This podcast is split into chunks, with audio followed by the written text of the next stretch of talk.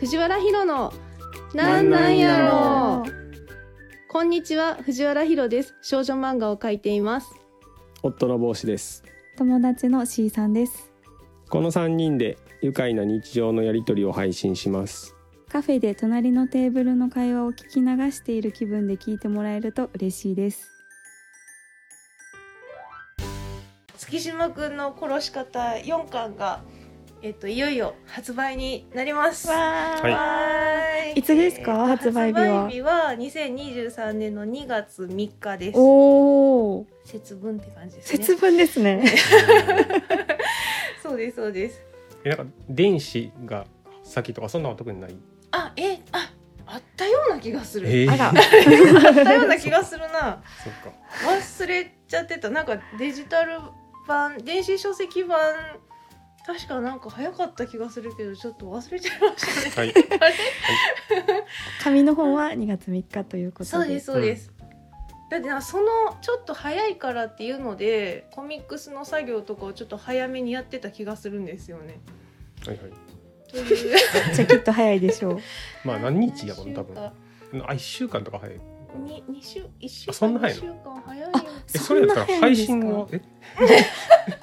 紙に合わせてってことね多分。あーそうねその辺はちょっとまたあの、はい。うんあの概要まあもう欄とかにちゃんと書いておこう電子版では出てるかもしれませんかもしれないですね。先生。どうやったっけな？えっと一応白戦車の公式ページに書いてあるあの説明をコミックスの説明をちょっと今回はやってみます。やってみますというか、はいお願いします。えー花と夢コミックスで紙版は定価が528円です。本体4 480円の税10%です。今そんな値段なんですねってなんかあんまもうなんか値段見て買うことがなくなったから、あでも昔は390円やったよなそうそうそう。高なったなって思ってインフレが。電子版とかってもうそれこそあのタダで読める期間に読んだりとかちょっとセール中に買ったりとかするからうん。禁止版は、うんなんか紙で定価でコミックスって今500円超えてるんやってちょっとそうなんですびっくりしたんですよ。ね高いですね。ワンコインでは買えなくなった。買えなくなってる。というまあ、えー、4巻なんですけれども、はい。えーこれが月島くんの殺し方最終巻になります最終巻。はい。えちょっと分厚いとかあるのかな？なんかあれない。でページ数あそうかはい。普通です。普通のページ数に収めました。はいはい。はい、えー一応あらすじ4巻のあらすじ公式であるものなんですけれども、人の心が読める少女エマは父の命により接近したはずの殺し屋殺し屋一家月島家の嫡男である月島蓮と相思相愛に蓮の妹蘭の住む月島家別荘に訪れたエマと蓮たち。そこでは今まさに阿鼻教官の宴かっこパーティーが始まろうとしていた。そんな中エマのもとにレンゲ子の父親を暗殺せよとの命令が下ろうとしていた。エマとレン2人が出した未来の答えとはやるかやられるかのラブストーリーついに決着。っていううん。感じです、はい。はい。はい。でこれは C さんにえっと事前に読んでもらってるんですよね。まとめて。あのコミックスじゃあ連載の方の？はいそうそうそう、うん。雑誌で出た分をちょっと C さんにまとめて渡して、まあ、4巻分の話をちょっと先に。読みました。はい、読んでもらいました。めっちゃ面白かった。はい、よかった。よかった。ありがとうす。ごいですね。このなんていうんですか？ドタバタ？ございます。ですね。ドタバタをなんでこんなにうまくちゃんと収められるんやっていう。もうね、だいぶトンチキですからね。本当に不思議な話ですよね。不思議な話ですよね。つくづく。つくづくねうん、そうはならんやろっていう連続ですからね。なんかもう大騒ぎな感じで。わーわーっていう感じで。わーって感じでなんか最後まですごいあっちこっち疾走感。ね。うん、あっちこっち行くしすごい楽しかったですいやー、よかったです。うんはい。面白かったなんか確かにやっぱり月島くんのうん。キャラに帽子味があるなって その話前言うからもしましたけど余計にそう。なんかこううん。やっぱ帽子と出会ったからできた話なんじゃないのっていうのはめっちゃ思いました。新しい担当さんではなく。いやなんか最後の方につれてちょっと月島くんがちょっと可愛い可愛げが出てくるじゃないですか、うんうんそうですね。なんかその感じとかその感じ。えでも割となんか一巻とか読むと序盤からあんな感じのキキャラクター、でしたっけ？でもちょっと開き直ってあのヒロインになってるみたいなところはあるんで、ね、すごいね。楽しかった。いやよかった。え 月島君は最初やっぱりヒーロー前としなければいけないっていうのがあったんで、ちゃんと最初の1巻とかはちゃんとヒーローとして書いてるんですけどちょっとね4巻になってくると完全ヒロインだなっていう感じにはなってる ヒロイン寄りにだ多分可愛いっていうのはそういう要素じゃないかなっていう。あとはなんかやっぱエマの感じもうんなんか月島くんへの愛情をもうはいはいどんどん出していく感じも良かったですね。正直にねあのあんまり駆け引きとかしないんでねもう一直線でズバッと。普通ね少女漫画で駆け引きを楽しむものだと思うんですけどねそうそうそうですね。駆け引きはないなぁうんそういうとこは特に描いてないこれっていつそのうん最後、えっと4巻で最終回にしますっていうのは決まったんですか？あーえっとね2巻の発売後にまあちょっと厳しいかもっていう話になって続けるのは、なんでまあ3巻で終わりはないけどもしかしたら4巻で終わりかもねっていう話は出てきてたんですよ。じゃあその話が出てからどういうふうにエンディングへ向かうかみたいなストーリーを考え始めるたんですか？いやーえっとね、まあ、一応4巻で終わるかもしれないってなった時に4巻で何か大きなことを乗り越えるっていう展開にしないとまああのどどうとでもできるようにしましょうみたいな感じにはなっててでまあ決着をつけるとしたら一番大きいのはそのエマのお父さんの話になってくるんで。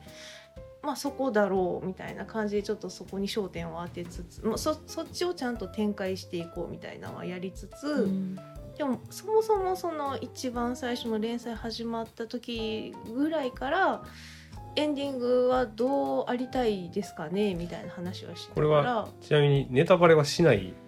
うん発売そうですね。発売前やから。そうですね。ネタバレはしないです。あしない程度のっていう感じにします。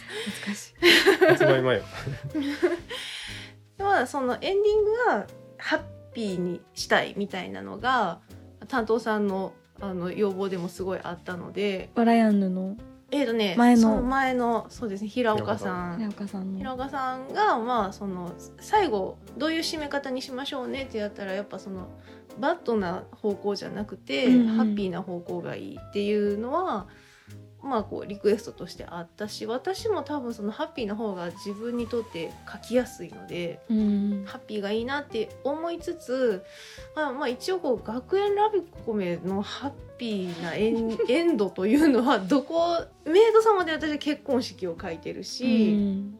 両思いになりましたハッピーっていうのはもうすでに両思いにそうなんですよね。ほぼほぼなってるから。割と序盤で両思いそうなの読者分かっていたんですよ。なんでどういうハッピーさにしようかなってなった時にまあ派手さもあるっていうのからもう海外にハネムーン的な感じで行くとかは楽しいんじゃないですかねっていうのはだいぶ初めの方にあったんですよ。うんなんで最後の1話はあハネムーンっぽいものただそれが学生かもしれないし大人になってるかもしれないしその時の、うん。あそこまで決まってたんですね。そうです本当にハネムーンなのかハネムーン的な旅行なのかは まあそこで考えようみたいなぐらいで。なんでそこはねなんかそういう風になるって安心して逆に読んでほしいみたいな感じです、ううんん。その間のドタバタを楽しんでっていう感じなんで。なんかなかなかヘビーな内容じゃないですか？だいぶねでも全然ヘビーじゃないじゃないですか？なんかそのほんまにバランスがすごいなって。なんでこんな笑えるんやろうって感じ。もうほんまにうんコメディ要素が満載で。なんか私はこのちょっとねなんか反らしていく感じとかねうん あの月島くんがうん突然ヤシの実を割って持ってくるとことか笑っちゃうんですけど。でもまあね世界かく南国にいるんで みんなヤシの実飲みたいかなって。なんかそうもうところどころめっちゃ笑っちゃう感じで、そうですね、いやもうなんかまあテーマがやっぱどうしても真正面から書いたら絶対重たくなるやつばっかりやし、うん本当にね頑張ってるんですよ。そのそうはならんように。そうはなってないです。ほんまに笑ける話なんですよ。ね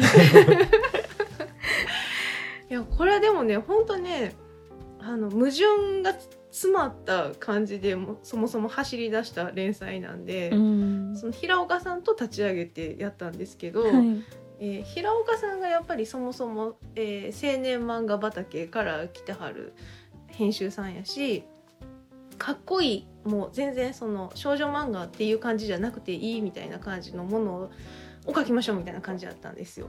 なんで青年漫画的な重たさっていうのは好みとして2人とも持ってるんですよ。うんかっこいいってこうだよねとかこうこういう重たさ欲しいよねみたいなのは2人ともあるんだけどいやでもそのできるだけ読みやすいものにしようみたいなのもあってうん。ライライトな人も手に取れるようなその別に普段青年漫画の重たいやつを読まない人も気軽に手に取れるようなやつにもしようみたいな感じもあったから 学園ラブコメっていう体は大事に持っときましょうねみたいなのはずっと言ってたんですよ。はい。それは多分私の方が持っててうん。あのハードルを上げない方がいい。手に取る時のハードルを上げない方がいいでしょうっていう話をしてたからうっかりかっこいい重めの方に行きたい時にうん。えでもそれをしてしまうとすごい長い期間かけて重たい話を書くっていう話にしないと面白くなくなっちゃう。もうこれは、まあ、2ヶ月に1回の連載っていうのもあって、うん。1話完結ぐらいで勢いで読めてしまうようなうん。楽しさもないとちょっとき厳しいと思うみたいな感じで言ってたんで、1話目でだからもうそのテンションで言ってるから、そそのなんか勢いがねすごいんですよ。その勢いを失速させないようにっていうのは本当に本当にあの失速しなかったですね最後まで。すごい勢いでした。でその3巻であの月島君の妹の蘭が出てきて、ねランちゃんが出てきましたランがね。出てきたことによってその勢いをだいぶ増したはずなんうですよね。ん本当に本当そうに。そうでそのタイミングでその担当さんが笑いアンヌに変わったこともあってだから笑いあんテイストが入ってるわけですね。そうですね笑いアンヌのその言ったらリクエストしてくれるこういうの見たいですっていうやつがその平岡さんよりもすごくこう派手でエンタメうに、ん。なんかこうそういう助言をもらったりとかするからあもうそれぐらい行った方が楽しいですよねみたいな感じで私も乗るっていうのがあって4巻はもうだいぶテンション高だいぶいですね。テンション高いですね。うん確かに派手でうん、勢いがあってそうわーって感じで あわわわわわってなって。そもそもそのレンゲコっていうキャラを2巻で出したんやったっけな早めにあの新キャラとしてレンゲコっていう、その親友の女の子キャラっていうのを出したんですけどその時点で私はそういう要素が足りないなって思ってたんですよ。まずうんうんその、えーエマとレンだけやとなんかちょっと地味すぎるというか。ん何も起こらなさすぎるみたいなのがあって、はちゃめちゃなことをちょっと呼び込んでくれる楽しいキャラが欲しいっていうのがあって、レンゲコを入れたんですよ。うんうん。でも私のそのこの月島くんの殺し方という作品においてその要素があってこそのこう私が書けるその重たさの話みたいなうん。コメディと重たさが同居するその話みたいな感じになってたからレンゲコも頑張ってくれてたんですけどでその後ねあの京也とかともこうんううん。わちゃわちゃするみたいなのもあったんですけど、ランぐらいうん。もうはちゃめちゃなキャラがいた方が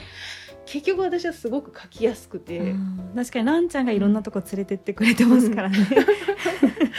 場なん所も。かどうかしてるっていうことをポンと言えるキャラうんなん。で、やっぱりねランちゃんとレンゲコのうん。あれがいいですねまた。つながりが。そうですね。一気に仲良くなっちゃって。友情なのか何なのかよくわからないけれども。タパトンタですね。タパトンタです。三巻と。参加そうだから結構人間味がそっちの方が私は出せるというか。なんかすごい生き生きした感じでした、うん。楽しかった本当に。私もね書いてて楽しかったんですよ。4巻一番楽しいってでも思うこの最終話うん大団円って書いてますけど、はいはい。すごかったですね。最終話これよくよくこんな風になりましたね。いや私本当ねあの最終話今回の月島くんの最終話のネームが過去一時間かかりましたね。あ。ーだってこういう風なあらすじにしてこういう風に終わりましょうってもし決まったとして、うんうん。じゃあそれを52ページで書いてくださいって言われて、うんうん。すごくないですか？そこに収められるって。逆なんですよ。なんかもう52ページは決まってて、はい、で、まあ、最終話にしますってなってで自分が月島くんという作品の最終話を書くにあたって52ページってちょうどいいんですよ。うん。その長すぎもせうんず短すぎもせずみたいな。ただそこにやっぱりその最初からそこは動かないだろうなっていうエンディングがうんうんあったんで、それ以外のことは考えてなかったんですね。はい、でもハネムーン的な旅行に行くっていうでしかもこの4巻の間にこう積み重なった人間関係も全部含めてで楽ししくわちゃーってする。しかもちゃんと殺し屋っていう要素を入れるとか。ででも言ったら2人の関係性が一歩また進むみたいな話にもしたいわけですよ。忙しい忙しい。全部詰め込むっていうのがすごくて本当になんか私ようこの要素全部詰め込みましたね52ページに詰め込んだなみたいなのはちょっと自分でもねだいぶ自分を褒めましたね。本当にひ一コマもうん、無駄なコマがないというか、もうすべてのコマに意味があるみたいな。なんかね時間と場所をもうコロコロコロコロ変えてるんですよ、うん展開がすごくて、本当に展開がすごい。すごいですよね。なんか改めて藤原さんすげえと思いました。そうですか？これ読んだらほんますぐなんですけどね割とちゃんと長いんですよねめっちゃ大変じゃないですか。漫画家さんですみんなそうなんかもしれへんけど、改めてなんかすごい人やなって。なんかそんなページあったんっていうことを忘れてたあよかったそれは嬉しい楽しかったです。だからうんジェットコースターあ感覚でわーって。そうなんか笑いやんのもねそんな感じで言ってくれてましたうんジェットコースターみたいな感じの。いやなんかすごいですよね。もうすごいしか言ってへんけどなんやろなんかこことかねうんうんうんズボとかうんうんうん。いちいち笑笑けるし。そうですね。まあでもそれが自分の持ち味やなって思いましたね。うんそうですうね。んた やっぱ面白くなっちゃうんですね。面白くなっちゃいますね。いやそれがないとちょっと自分が耐えきれないんでしょうね。本当に。ああの月島あのうん、考えてることがわかるじゃないですか、うんエマちゃんは。うん月島くんの心の中のうんうん。言葉とかもどんどん面白くなってるし。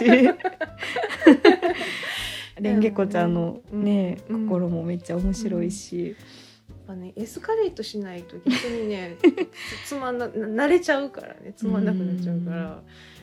前よりおかしいこと言わせんとみたいな感じになっちゃうんですよ、ね。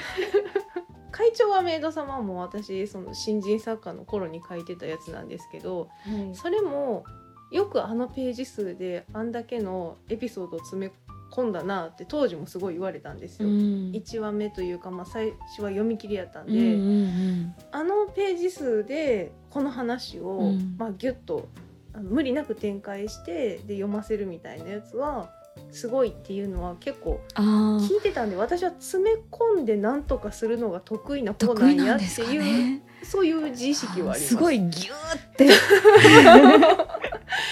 だからなんか無理やろっていう量のエピソードを自分が用意してそれを何とかした回がやっぱりあの話として人気が出たりとかうん。よくするのでであの編集さんに褒められたりするから、うん。多分ねそれをした方が面白いっていうなんかその確信が自分の中にあるからこうなったみたいな感じですね。なんかほんまにギューって詰め込まれたものを、うん。開けたらバーンって飛び出してきたみたいな感じ それはだいぶその自分そこ頑張れるはずやって思って頑張ったところでした。いやーすごいなー。この最後のね、うん。最後最終話の最後のシーンで、うんエマちゃんが言ってる言葉が、うんうん。藤原先生のはいはいはい。思ってることなんじゃないかなって思いました。あれがなんか、ねだいぶそのそう思わはったらしいですねそれもう。ん、報あ酬僕はツイッターに書いてたやつですね。気持ちいい。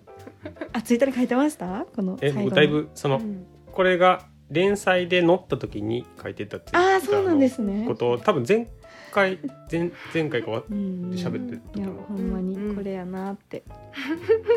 いやまあ確かにそのそういう良さがあるみたいなのを実感を伴って書けたのは今やからやなみたいなのはそうですね。多分なんか想像でそういうキャラがいるだろうとかは全然昔でも書けたとは思うんですけど、うんなんか本当にそういうことってあるんだなみたいな経験をしたからこういう感じにはなってるような気はします。なんかこれ3年じゃないですか、うん。私もこの3年ずっと近くにいたじゃないですか。はいはいはいはい。だから実生活をこういうふうに作品に消化するってこういうことなんやっていうのを なんか見てすごいなんか感動しました、うん、ほんまですか。そういううん。そういうなんていうそのなんていうんですかね。漫画家さん？うん。アうん。ーアーティスト？芸術家？って。こういう感じなんやっていう思いですね。でも私の中で一番実生活が反映されたというか、自分の経験が作品に落とし込まれた部分っていうのは、はい。あのそこの最後のそのセリフとかじゃなくて、うん。あの喧嘩ってこうするんやなっていうところなんですよ。あなんーか私まともにそれこそ家族とかなんか友達とかやったら喧嘩ってあるんですけど彼氏とかそういうパートナーに対しての喧嘩ってあんまりできないというか、うんしたらもうそこで終わる関係うんうんの経験しかなくて帽子と去年ひひとしきりもしこたま喧嘩をしてるから。それは家作りですか？そうです。ね だからそのなんで分かってくれへんねんみたいなとか 言葉足らずやねんみたいなとか。でもなんかその相手のことを嫌いになってるわけではないみたいな。うん。ただこう意関係を進見めるための喧嘩。そうそう。なんか意見の衝突とか。首をかしげておりますが。去年っていうかいや帽子結構でも結婚してからずっとまあやってはいるけど。うん。でもそういうのが生かされた。そう。もうなんかねだからすごい辛かったんですよ。なんかその喧嘩をすることをなんて言ったらいいんかな？その自分の中で反芻しながらうん書いてるか、からうんその時のもうどうしようもないこのど置き場のないグギギってなりますよね。それをエマにすごいこう憑依させてるみたいなところはあったんで、なんか相手のことも分かるから自分が求めてもダメなことは分かるけどでも自分はこれがいいのにみたいな感じのそのどうしようもない喧嘩。うん。なんか人間が違うからこそ起こる喧嘩みたいな。のをかけたのは多分ねこれ結婚してなかったらかけてないと思います。うん。なるほど、うん。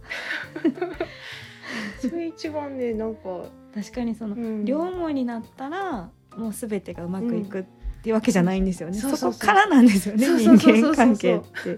結婚生活も。だってこじれるのってそっちの方がこじれるじゃないですか。なんででも別にあの相手にすごいおい相手を苦しめたいわけじゃないけど、うん。自分の衝動として我慢ができないから喧嘩になっちゃうみたいな。確かに。なかなかねこれね難しかったんですよ。そう経験しないと分かんないいう。ほんまですね、うん、実感がないと そうそうそうですうね、ん、なんか確かに理性とかじゃないレベルの話というか、確かにそうやわ。だからエマも月島くんに最初からそういうことは言えないけど月島くんに甘えるっていう要素ができてからの喧嘩なんですうんうよね。ん。なんか自分の気持ちを優先してほしいっていう甘えじゃないですか、うん。それって。もともと月島くんはエマのことをもうし第1話から好きになってるから もう好きやって言ってますもんね。二人の関係って言ったら昔の私やったら進みようがないんですよ。うん、もうね、両思いながハッピーエンドですもんね。お互いを大事にし合ってうんもそれはもうハッピーでしょみたいな感じなんですけど、そうじゃなくて人として支え合えるかどうかみたいな関係性に一歩上がるのがそういう喧嘩ができるようになってからみたいなのがなんかそうです知ね。ってはいるけど経験したことないみたいな感じだったから。確かにそこがこう人生活が反映されてるから余計ちょっと帽子味がそうそうそう出てるんかもしれへん。そうやと思あそうだ僕はなんかこの一応全部終わってはい。完結して総じてこう月島君とは何だったのか みたいなことを考えたんですけど、はい。うん、なんかこれはまあそのなんやろ藤原弘的な多分こう評論みたいに なってしまうんですけどえー、聞きたい。こうやっぱ裏テーマというかうう。ん。月島君の殺し方の裏テーマは僕はやっぱ未知との遭遇というか まあ他者との開口。それかなと思ってうんこう人と分からないものとかうん。あと他人であるとそういうものとこういかにこう近近寄っていくかというか、うん。うん、こう親密になっていくかうん。っていうののちょっとこう違う視点で描いたもののなんか一般的な人と仲良くなるっていうのとは違ってなんか考えてることは分かるとかその、まあ、さっき言った話とまあ同じような感じになりますけどもう仲はいいけどそこから一歩先に進んでいってなんか他者との理解ではないけど、うんうなんかん。この関係を進めるっていうことがどういうことなのかっていうのを作品として描いたらこうなったっていう感じかなと。なるほど。なるほど。裏テーマにそれがなったのかな。最後まで行って、へえ。なるほど。うんなんかその分かってるつもりやったけど人のことは、うん、ことうん気持ちがわかるその能力を持ってるエマちゃんにとってはうん。人の気持ちは分かってるっていうそう前提で始まった関係やけど、他人っていうのは自分にとっては分かるものやっていううん。その入り口からそのそこからどう先に進んでいくかってう。いう、ん。でこう分からないものにこう振り回されてというか。確かに振り回されてた。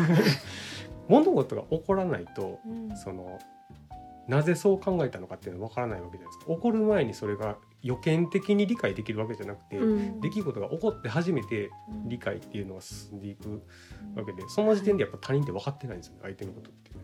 出来事が起こる前っていう。事態が進行した後にそれを理解してやっと相手のことが分かる。うん。でそれが重ねていってどんどんこの人ってこういう人なのかっていうとこ分かっていく。はだからその会ってすぐ相手のことって気持ちが読めても分からないんですよ。あ確かに。そういう話なんかなそういう話なんかな。って裏テーマ裏テーマ裏テーマやったんかな。確かにねだから。そういう 僕はどうしてもそういう見方をししてしまったというか。あその自分の目線で見ると、ううん。うんなんかそう落ち着いたのかなとう思ってん。この作品は。へ確かにその気持ちを読めるってことは分かってるっていう前提で始まったはずやのにめっちゃ振り回されてましたもんねエマちゃんは。うん。相手だけじゃないけどその世の中っていうか周りというかうん。こう事態がどう進むのかって、先が読めるわけじゃないんですよやっぱり。うん。まあね、エマにとっては月島君何考えてるかわからないってずっと言ってたてけどずっと言ってずっと言ってましたね。読めてるしそのまんまなんやけど、それでもわからない人は。理由がわかんないとかそっちですよね。うん。原理というかうん。あとか相手を知るとか分かるっていううんこういうことなのかな。うん。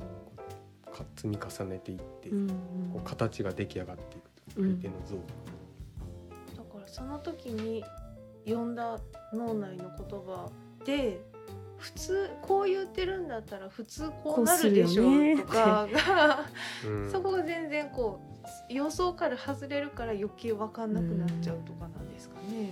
うん。で作者が。えー、面白い。面そ白うそういう感じなのかなと思って、い裏テーマ。うん、無意識だから自分と全く違う人とか自分が分からないものとの距離を縮めていくっていう物語だったのかなうんだったんですかね。そうやったんかも。分かんないですけど分かんないですけうんいやでもなんかもっともらしい。うん えだから自分がね結構自分の作品をうんどういうテーマやったんですかって聞かれても、いうんやこういう世界でこういうキャラやからこうなったんですよしかないんですうよ。んいやテーマって何ですかってなっても今までテーマって難しいですね。難しいです。今までうんメイド様にしても雪落ちとか、まあ、連載読み切り全部合わせてもテーマって言われてもなみたいな。うんただなんかテーマを込めれば込めるほどうんうまくいいかないっていうのがすごくあってあの物語としてつつまんないというか、うん。テーマを出そうとすればするほど。読み切りの時余計そうやったんですよ。新人の読み切りの時に今回はこういうテーマで書こうって思って書いても結局そのテーマを捨てる方向で話がまとまってしまったりとか、本当に一番最初に込めようと思ってた思いが全然シーンが入らないとかっていうのがあって。だからテーマを設けることを多分ねもう諦めてるんですよ私。うん。だから書いてみてどうやったかってもうそうやって勝手に評論してもらった方がうん なんかね。どそれでは僕は別に評論って言ったけど自分がそう読み取ったっていうだけなんへでー。その別に作者の意図とかでは全然ないですでもなんか今すごいね。おおってなりました。そう。かも、うん。確かにってなりました。なんかそれをこう最後まで読んでまた一から読み返して僕はそういう感じに。に。なんか最初からそういうとこやっぱりあったなとかこへうでこういう結果に行き着いたっていうことはこう総じて何だったのかっていうのを考えた時に。うん。でもそう思うとこの藤原先生のこの3年間も未知との遭遇いやそれはもう里の会合ですよね。いやほんとねあのなんかこうあの分かってるつもりではあるけど。そうだからそれを全部こう総じての僕のあのね。ツイートやったんでそれをちょっと見返してくれたら。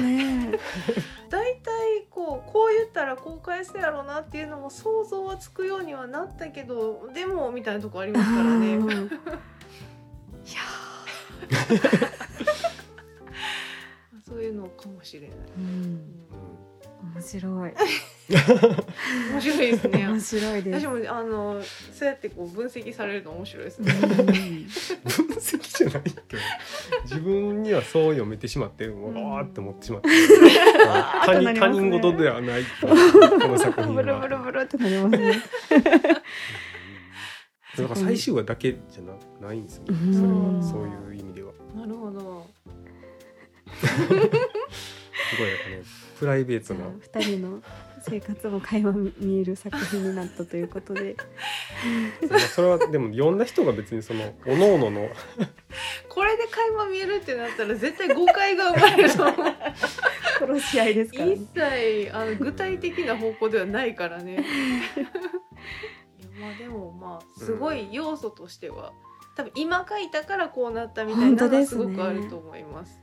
すごいですね。なんかこう自分が経験したことをうんこういう風に表現するんや経験したことは一切入ってないですからねそうそうなんですよ。そうそうなんですね。経験したことをじゃあ生かして何か作品を作りなさいって言われたら、うん作れないじゃないですか。あそのままのものしか作れへんのに、やっぱりその作り手の人が作るとこういう風になるんやっていう。全部暗喩ですからねまあ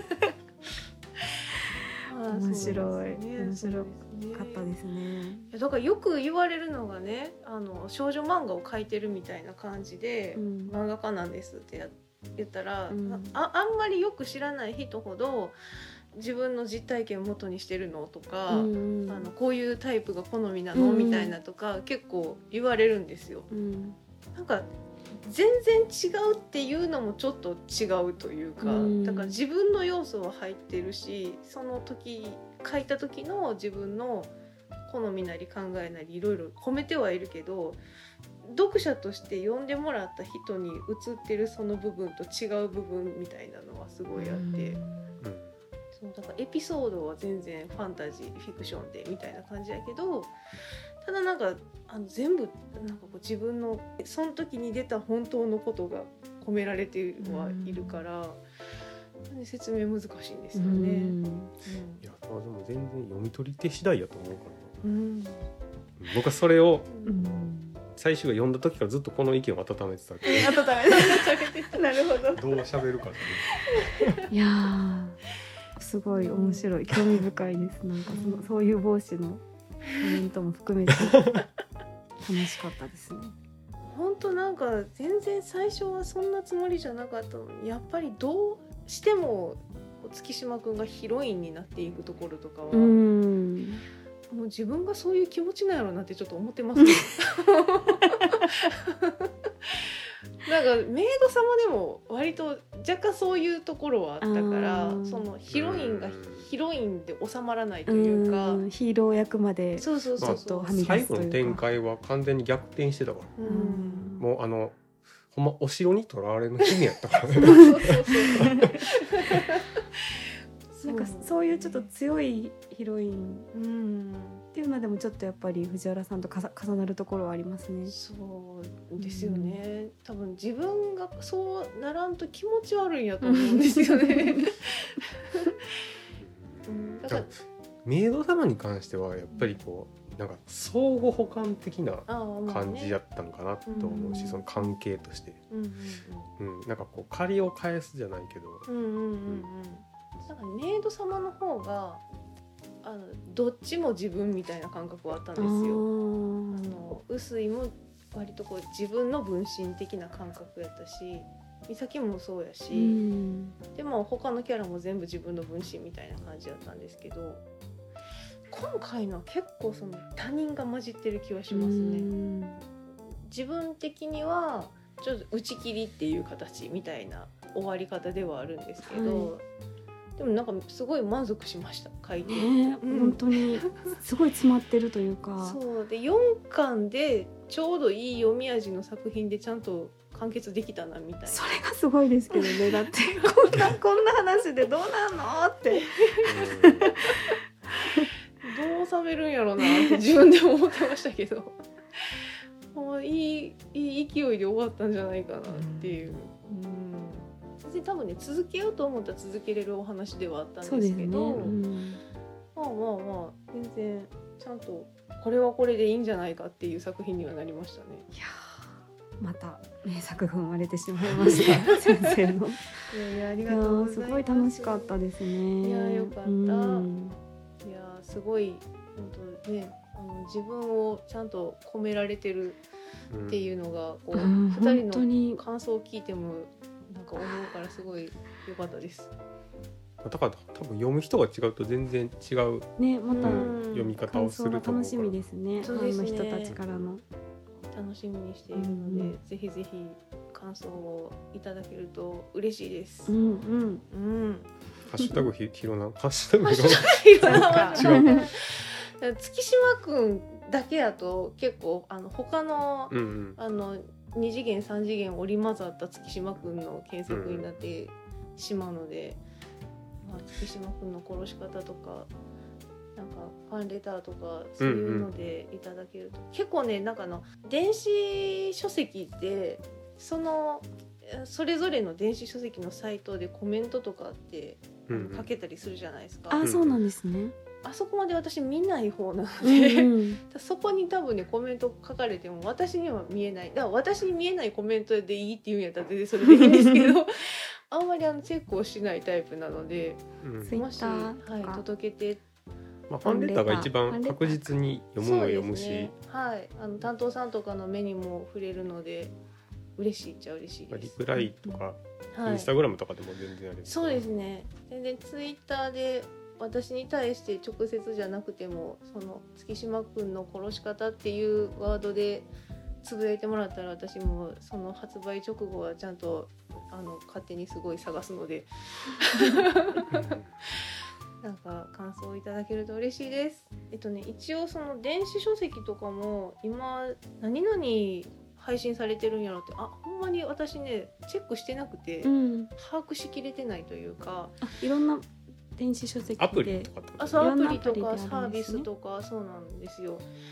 なんかね連載バージョンみたいな感じで話数ごとにアップされるやつもあれば、1巻2巻ってその関数ごとで普通にこう電子書籍として売られてるやつもあって簡単に探してあの分かったのが、まあ、漫画パークって白戦車のねあの公式の漫画パークっていうその電子書籍が読めるところはそこはさすがに私もちゃんと把握はしてるんですけど、はいそこではあの関数でも買えるし、えっと、1話2話っていう感じで話数ごとにあの時間待ってればタダで読めるみたいなそういう連載とかうんうんの状態で載っててあと LINE 漫画とかピッコマとかもその時間コインが貯まれば読めるみたいなのあるじゃないですか。あそういう仕組みなんですねあるんですよ。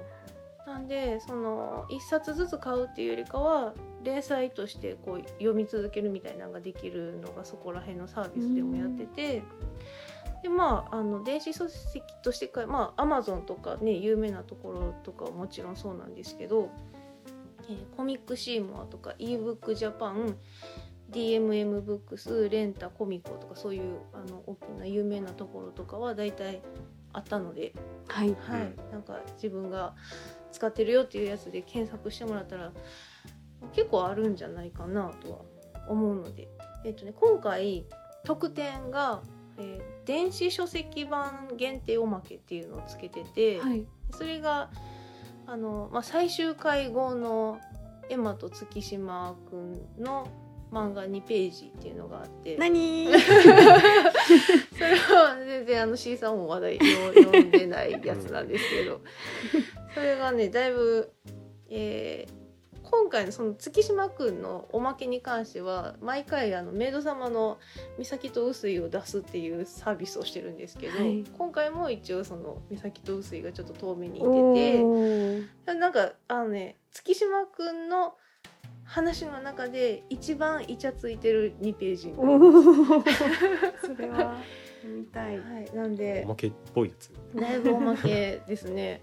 ちゃんとイチャついてるやつを見たかったら、ぜひ電子版のおまけも見ていただけると嬉しいです。でそれは全部どのサービスでも電子書籍なら全部ついてるはずです、ね。あコミックスタイプで買うやつやったら。そうそうそうそうそう。うん、1話ごとのやつやったら入ってないんかな、うん。どういう感じなのかちょっとわかんないですけど。という感じなのでぜひぜひ、えー2月3日に紙版が発売されるはずで電子版はちょっと多分ちょっと早めの 何でも出てるかもしれないので。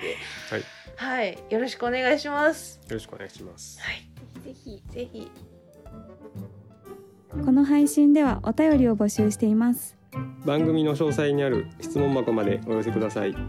またツイッターでハッシュタグひろなん。ひろはカタカナ。なんはひらがなでツイートしてください。